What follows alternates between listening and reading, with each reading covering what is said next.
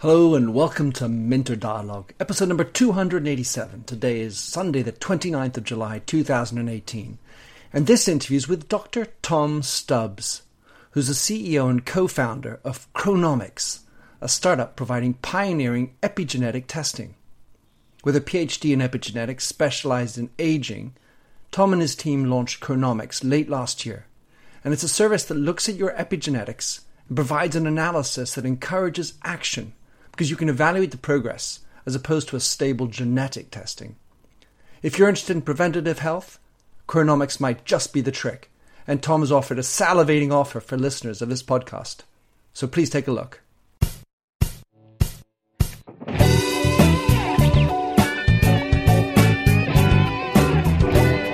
Welcome to the Minter Dialogue podcast, where we discuss branding and all things digital. I am Minter Dial, your host, and you'll find the show notes on my eponymous site, minterdial.com. Enjoy the show. Welcome, Tom, to uh, Minter Dialogue. You are the co founder and CEO of Chronomics.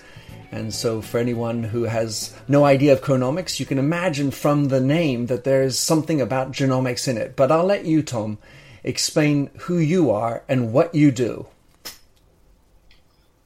Great. Thank you, Minter, for having me on the show. So, my name is Dr. Tom Stubbs. My background um, I did my undergraduate at Oxford University studying biochemistry, and then went on to do a PhD at Cambridge in epigenetics, specifically defining wet lab and computational tools for the study of epigenetics, uh, and then using that knowledge and insight to then alongside my co-founders, found the company that is Chronomics. So, what do we do at Chronomics? Yes. So, we are a personalized epigenetic testing company. So, this means that for the first time, from a simple saliva test, using the power of epigenetics, we can show you how your environment and lifestyle is affecting your health which combined with our online digital platform will enable you to track changes to your health over time. All right, so Tom, let's um, just unpack one element now, which is this concept of epigenetics. So, uh, for for my purposes, as as you and I were talking about beforehand, in in Future Proof, I had a whole chapter dedicated to genomics. So, I can imagine easily people listening saying there's a little bit of a confusion or a, you know mixture between genomics, genetics, and epigenetics. How, can you can you explain to us what the difference is between those three elements? Between genomics, genetics, and epigenetics. Yes, exactly. So, in the case of genomics and genetics, so I would think of genetics as the study of of your genes, uh, genetic variation, and heredity. Uh, so more at a, a kind of bio- biology level, if you like. Whereas genomics is sort of the the what I like to think of as the the big data study of genetics. So taking large data sets derived from genomes and trying to understand and unpick their, their structure, their function, how they came about evolutionarily, and trying to, to see whether it's possible to edit these genomes. So, if, if before we get into epigenetics, if I say to you, Tom, what does my genome tell me versus what do my genetic codes, DNA, tell me or RNA? Uh, how how are those different? So I think I think those concepts are often intermingled. But if if somebody was to say, um, what does my genetics tell me, or what does my genome say? Um, I would, I would, to an extent, assume that they are one in the same thing.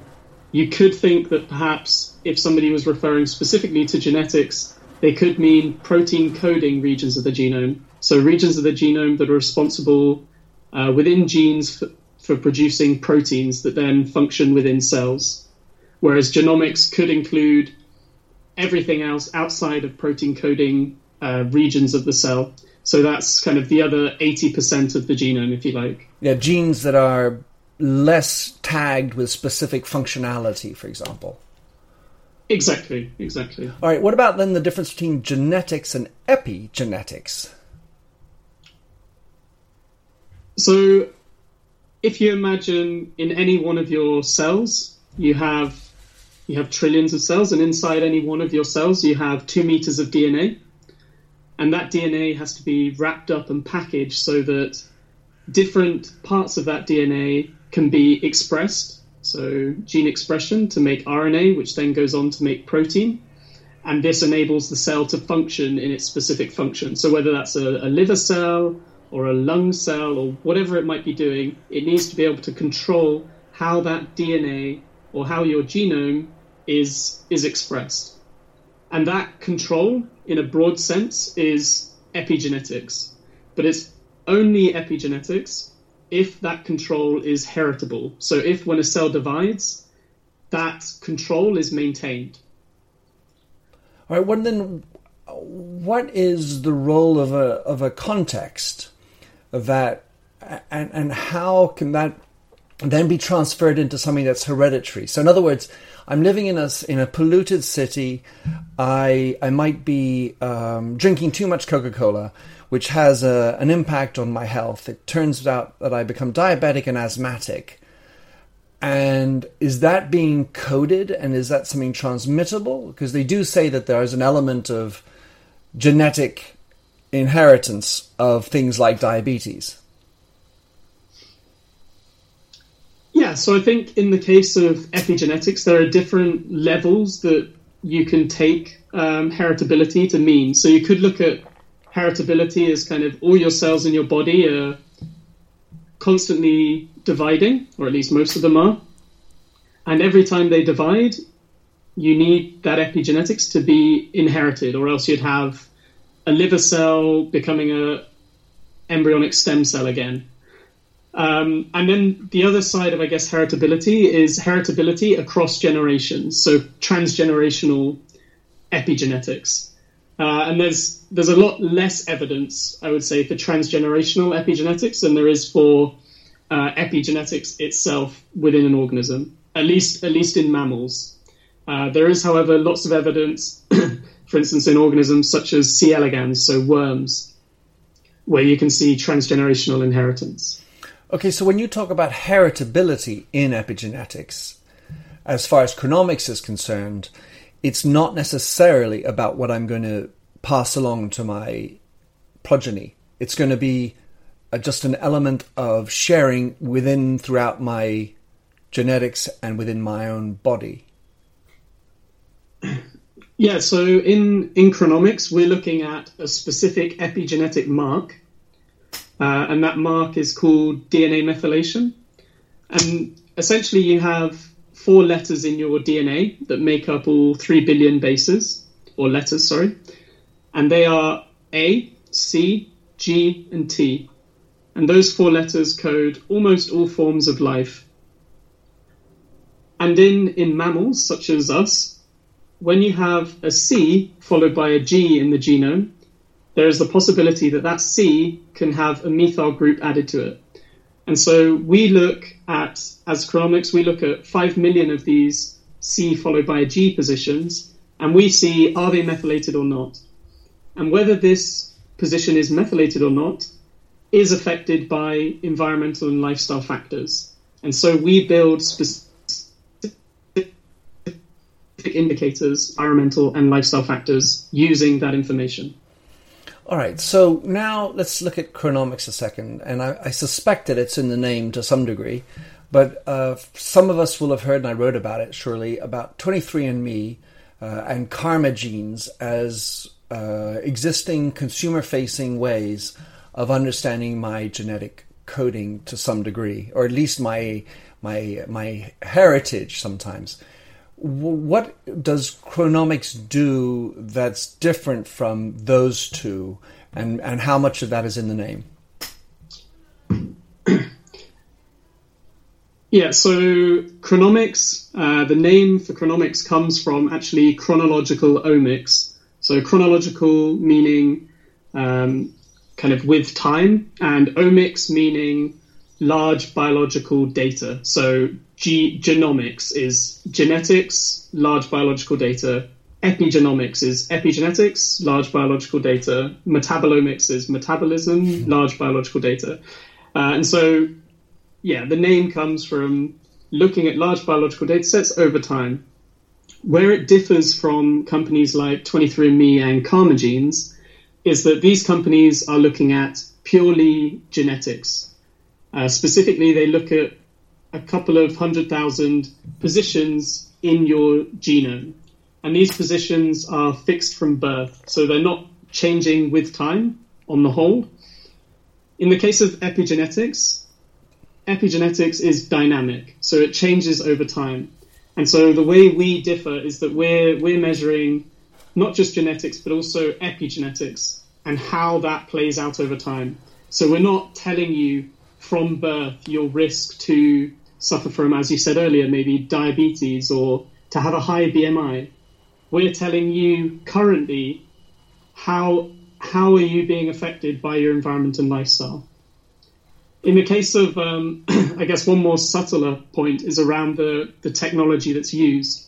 So, in the case of 23andMe and Karma Genes, these companies are using uh, what we call array based technology. So, this is kind of hybridization technology. So, you take a you take your uh, genetics or genome, it's then chopped up into little bits, and then these are kind of stuck to little other pieces of DNA that then allow you as a scientist to work out whether you had that specific letter or another specific letter.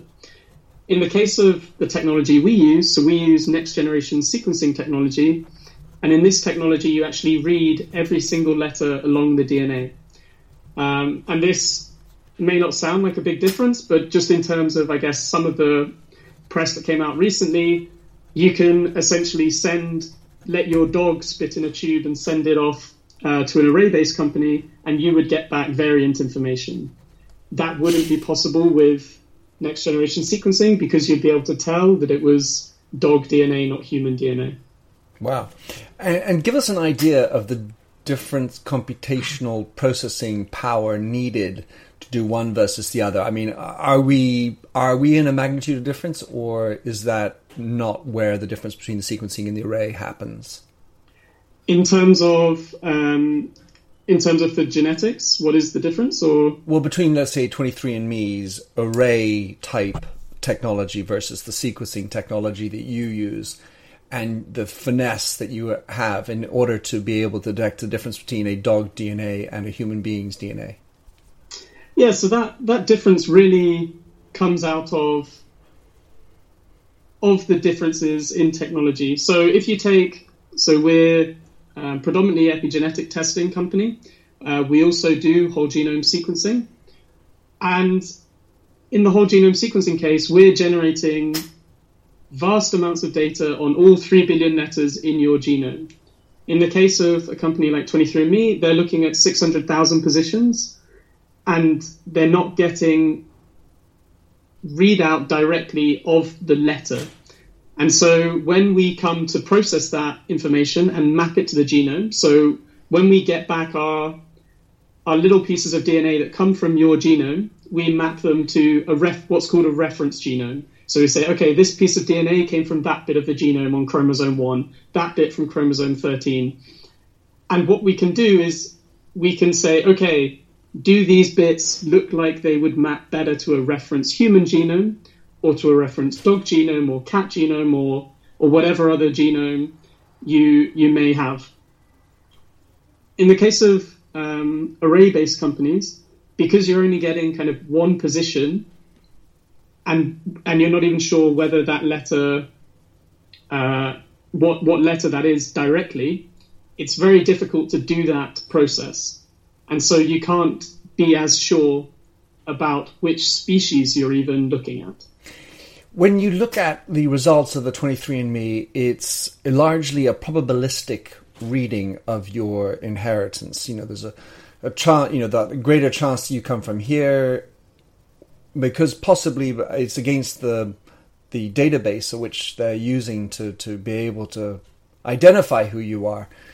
is that a similar type of process with you, or how, how would it differ on that level? Yeah, so anything anything with genomics or genetics, it's always going to be um, to an extent probabilistic because mm-hmm. you're saying things from birth that are then going to affect somebody at some stage, maybe later in life. Mm-hmm. So, for instance, um, if we take uh, cancer risk, you're not going to be able to tell somebody, or you can't tell somebody right now, okay, other other than for very rare types of cancer, that you are going to specifically definitely get this type of cancer. But you can say, okay, because of your genetic background, you are at a higher risk or lower risk of suffering um, from this um, from this type of cancer.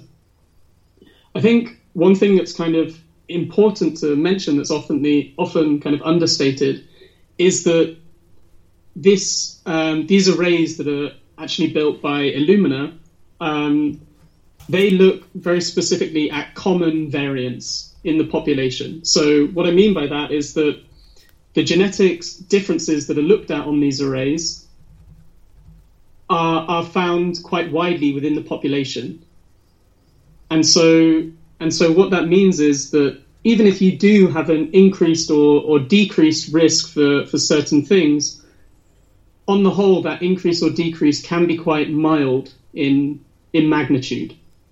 And and what's actually more important is understanding how your environment and lifestyle is affecting your health, because this plays a, a huge role in whether you're going to get diseases, many diseases such as, as cancer, or also, um, as you mentioned earlier, type 2 diabetes, for instance. Yeah, all the stress that we live with. It's, I mean, just from a, a layman's perspective, and, and, certainly no medical side, no PhD on my end, it does seem to me more and more that people come down with maladies uh, because of their environment uh, as well, at least. Anyway, you, you know, people who might go through a very stressful court. Uh, where they've been indicted or where they've been charged with something, it's it's quite feasible that such a person would come down with a cancer afterwards because their their the reaction has been internalized. Um, want to go into let's say you know if I give you my saliva, what are the most obvious things that you can find with it in an epigenetic reading? And, and, let's say you know what are the typical types of readings that chronomics will i mean is is there such a thing by the way for for you know going through my saliva and and uh, maybe what are the easiest things you're going to be able to tell me with my saliva yeah so in terms of i guess what we offer customers today so we offer a range of indicators uh, and we sort of split these into into different categories. Uh, so, for instance, uh, one thing that I spent a lot of time during my PhD working on was um, biological age. So, uh, can you not just tell from somebody's epigenetics how old they are, which obviously you could get from their date of birth, but actually how healthy they look for that age? Hmm. So, do you have a kind of increased epigenetic age relative to your chronological age, which is associated with kind of, I guess, worse health outcomes? Or do you have a better epigenetic age than your chronological age, which is often found in people that live to, to uh, long, live long um, into their kind of hundreds even. Uh, in addition to, so biological age is something we offer. In addition to that, we also look at uh, environmental exposures. So these are purely things that are sort of outside the body, uh, such as smoke exposure. So this is not just whether sm- you are a smoker and it's affecting you, but also whether you are suffering at the hands of secondhand smoke. Uh, and what's what's really exciting about epigenetics, as we've kind of mentioned before, is that it's it's dynamic, so it's not fixed. So even if you had a high smoking signature from your epigenetics, say for instance you quit smoking, that signature would at least partially reverse. So, what's nice from my perspective is I don't know. In the case of smoking, there's um, many times where people are being told to give up smoking, and quite often it's uh, it's with a stick, not with a carrot. Uh, and in the case of epigenetics, you can offer them insights into how they're improving their health by doing that, rather than just them getting all the kind of negative pressure to do it. Mm. Uh, so, in addition to these environmental exposures, we also have um, some that look at kind of more internal, so looking at sort of metabolism or metabolic signatures. So, one, for instance, would be body composition. Uh, so, this is not just kind of how much you weigh, but actually at an epigenetic level, how your body perceives that weight. So, whether so, for instance, if you if you take a, a BMI uh, measurement, and quite often you can have somebody that's incredibly fit uh, and somebody that's overweight, and they all have the same BMI, but at an at an epigenetic level, it would appear different because what the perception of what that weight is and the metabolism associated with that from your body would be different. In addition, I guess aside from the the indicators that we offer to customers today, we're also really excited to expand this range of indicators in the future. So I think what's what's really exciting and important from our side is that lots of the epigenetic studies that have been done today have been done um, in an looking at environmental exposures have been done in a almost kind of uh, serendipitous fashion. So, say there was a a factory where there was a chemical spill, and that kind of got into the the population that were living near that factory. Unfortunately, that would then be source for an epigenetic study of how a chemical could affect somebody's epigenetics and how that could be passed on through generations. Um, often, you know, those chemical spills are very rare events, thankfully. Uh, and there's a lot more kind of environment and lifestyle factors that happen to each and every one of us on a daily basis that just haven't been studied um, because of the, the complexities in, in obtaining the data.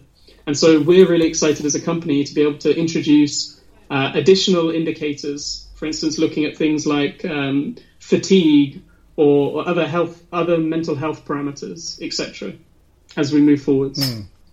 You were speaking about the uh, chemical spill or the plant spill. Reminds me of a friend who made a documentary film. Her father and she was a Canadian French woman, and her father and mother divorced. He moved uh, to the south of France in Narbonne, and she, her mother, moved to Toronto, and both of them died within very similar time of the same cancer. Many years later.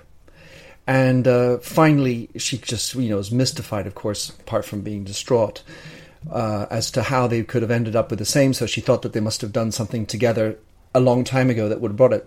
Turns out that the, the factor in common to both of them was that they had both lived and moved to a place that was in five miles of a nuclear plant, in, in, in one in Toronto and one in Narbonne in south of France crazy stuff. Um, and of course, no one wanted to hear that, so she made a documentary, but no one wanted to distribute it because it would cause too much of a, a fuss in our democratic society. So uh, um, uh, I'll put a link to that in, in the show notes. I can't remember the name right off the top, but it, it was it's a fascinating story. So let's um, when we talk about epi, uh, I of course worked at L'Oréal for 16 years. And we used to talk about the epiderm, and uh, you've been talking about aging, and we would both talk about wrinkles as far as signals of aging. Does epigenetics and wrinkles have a link? So, yeah, I mean, it's interesting you say that. So, there's, I guess, a number of uh, studies that have shown that um, there are epigenetic changes associated with um, skin, uh, different measurements of the properties of skin. Uh, and there's actually there's another company, so not Chronomics, that specifically looks at skin epigenetics um, from from the perspective of then um, being able to sell cosmetics. Hmm. Well, I you know of course wrinkles are another sign of your aging, is where I'm thinking about specifically, and uh, I was wondering there. So. Um, and, and, and you know the impact, for example, of cosmetics that go into your skin, into your system, and could potentially, with their chemicals, have a reaction with your epigenetics? Yeah, so I think I think that's definitely interesting. Uh, it's not something that has been has been studied, as far as I'm aware. Um, but but yeah, I think it would be it would be very interesting to to look at. All right, let's talk a little bit about the business of Chronomics because you are both. Uh, a PhD and and studying, you know, you're at the the far end of this uh, scientific revolution we're going through. But from a business standpoint, because that's what we have to talk about here, is um, so how long has Chronomics been around, and and tell us about if what you can of your subscriber base. Yeah, so Chronomics is a relatively young company, uh, sure. but growing fast. So it was founded in December 2017. Um, although the, the research and development for the first indicators, some of which I mentioned earlier, um, has come from from more than more than a year or so pre that date. Uh, in the I guess early stages, Chronomics got funding. So in late December, got funding from the largest early stage biotech VC in the world, and this enabled us to kind of establish our pipelines, uh, build and launch our first product, and now since since March, we've generated just under um, we've generated sales from just under 100 customers. Nice. All right, tell us a little bit about the subscriber methodology. At least, you know, how, how much does it cost for the punter who'd like to sign up to Chronomics? Yeah, so in in the UK, the current cost of a test is seven hundred pounds. There is a discount being offered as part of this podcast to those who listen. And the the current approach to that is that it's a, a yearly subscription, and this yearly subscription can also be paid in monthly installments uh, for some of our customers who find that uh, easier than than one-off payments. Great. Well, so tell us what the discount is. I'll put them in the show notes, of course. Yeah, so we are offering two hundred pounds off to to anyone that uh, has listened to the the podcast and is interested in following on from that to the website to buy, and I will send over a special discount for for the show. Brilliant, love that. Thank you for that, uh, Tom. So. Um, of course, that, that's a whole lot more expensive than the 23andMe. So give us a little bit of an understanding of the value that that 700 pounds or 500 for those who listen to this uh, get for for it versus the 23andMe reading. Yes, yes. So I think there's a there's a number of key differences. I think the the most important from my perspective, from from the customers that we have as well, which is obviously most important, is that we are providing actionable insights. So these are uh, on the whole, things that, that customers can actually do to then to then improve improve their health and reduce their chances of suffering from from chronic illnesses later on in life. And so they really see the value in being able to kind of monitor and track epigenetic changes to their health, uh, which is something that in a genetics case is not is not feasible. That's... There are, of course, some instances. So you have um, I guess the, the famous case of kind of the BRCA1, BRCA2 uh, mutation that's kind of been approved by the FDA and ways uh, ways in which uh, customers who find out about that information can then take sort of drastic action to ensure that they don't suffer from, for instance, breast cancer. Mm, that is, I can see, very valuable in in the uh, subscribers you have, do you have any idea of the ones who are most interested in your? I mean, you know, the, obviously these are sort of the precursors, the beginning to take it up. Are, are, there any signs as the type of people that are most interested? I mean, without revealing who they are. yeah, yeah, yeah. Um, so I'd say in terms of demographics, it's pretty pretty diverse. So we have men, women of of all ages and from from six different countries now. Uh, but I'd say the key key theme that unites them all is is this kind of revolution that's happening in healthcare at the moment, which is that we shouldn't just be receiving our healthcare in a generalist and reactive manner. It should be preventative, proactive, and personalized. And and these people who are our initial customers really are excited by and, and buy into that that future. So, so someone more of an Eastern philosophy. I was on. I had on my show recently Hélène Guillaume, who is CEO and founder of a company that's doing very much preventative stuff in the area of sports uh, and high athleticism. Her company's called Wild, and I totally subscribe to that. It sounds it sounds really interesting.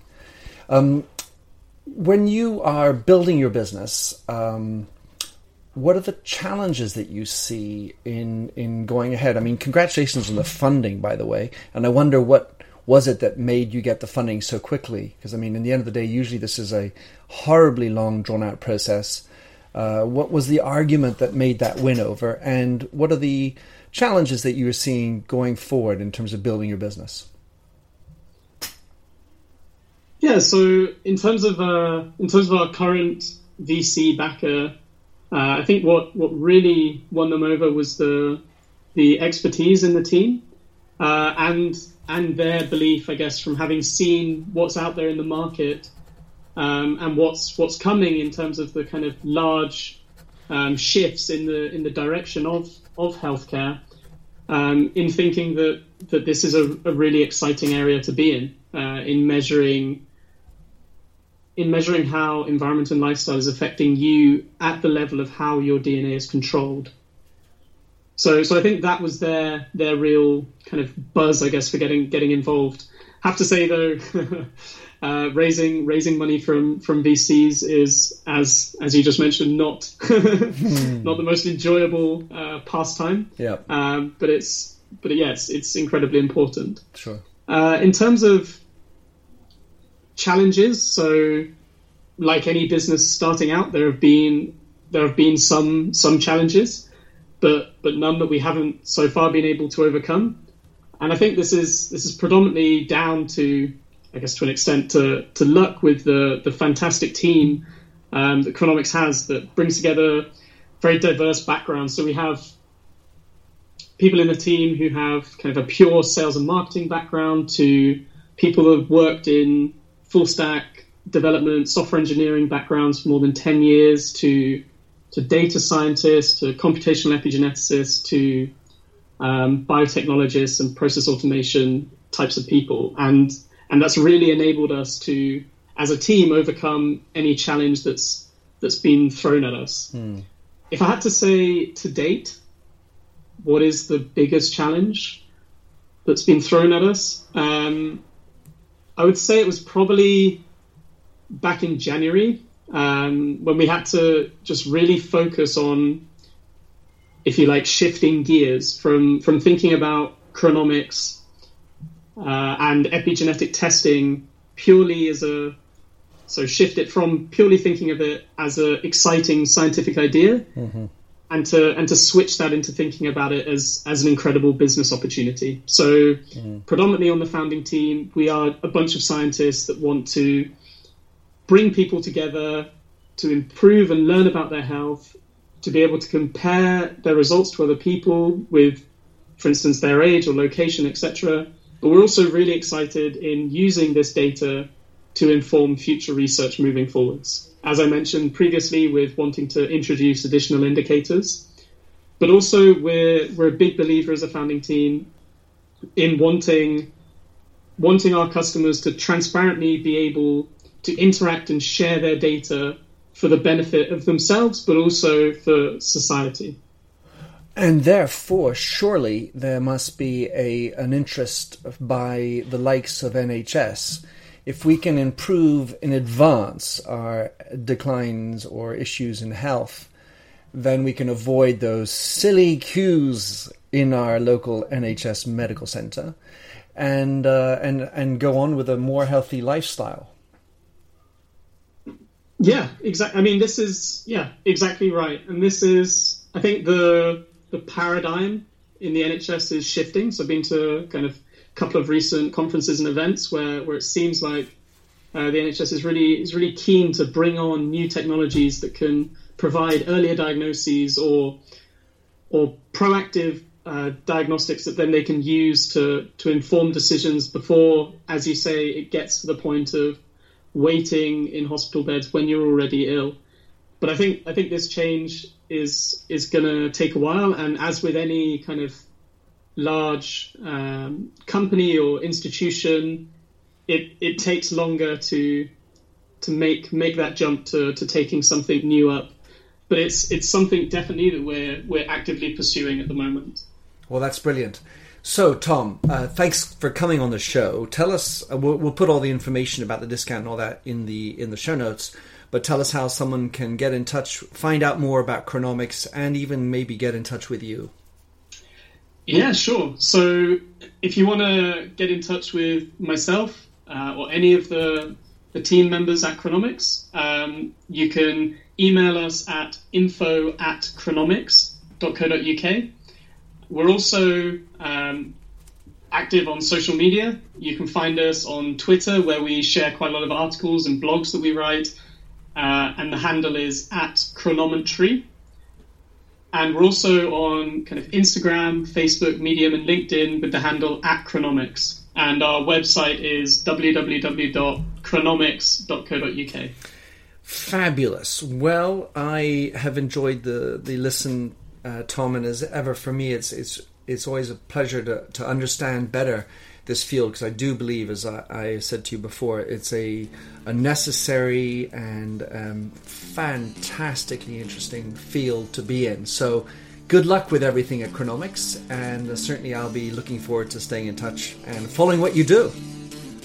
Great. Thank you very much, Minter. Absolute pleasure to be on the show. Thanks for having listened to this recording of the Minter Dialogue Show. You'll find the show notes and other blog posts on minterdial.com. If you enjoyed the show, please like the handy Facebook button, or better yet, head over to iTunes to give a rating and review. But first, relax to Josh Sachs's Finger Paint. Oh, fill me with all your colors any different way to rid me of the gray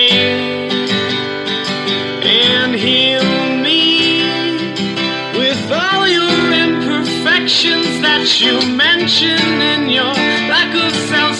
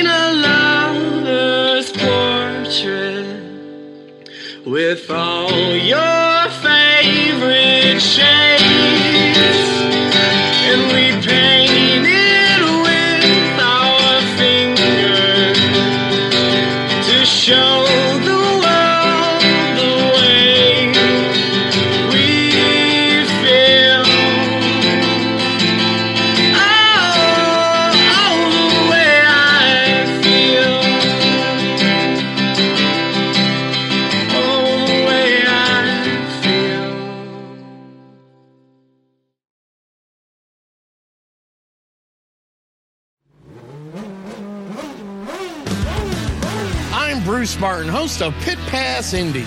Each week, I go behind the scenes of the NTT IndyCar Series and introduce our listeners to the biggest stars of IndyCar, which features the Indianapolis 500 as its cornerstone event. The men and women that compete in IndyCar may be the bravest athletes in all of sport, as danger lurks around every corner. They are able to look danger in the eye without flinching. That is why the NTT IndyCar Series features the best racing on the planet. Join me every week as we talk to the stars of IndyCar, including the legends of the Indianapolis 500 on Pit Pass Indy from Evergreen Podcast.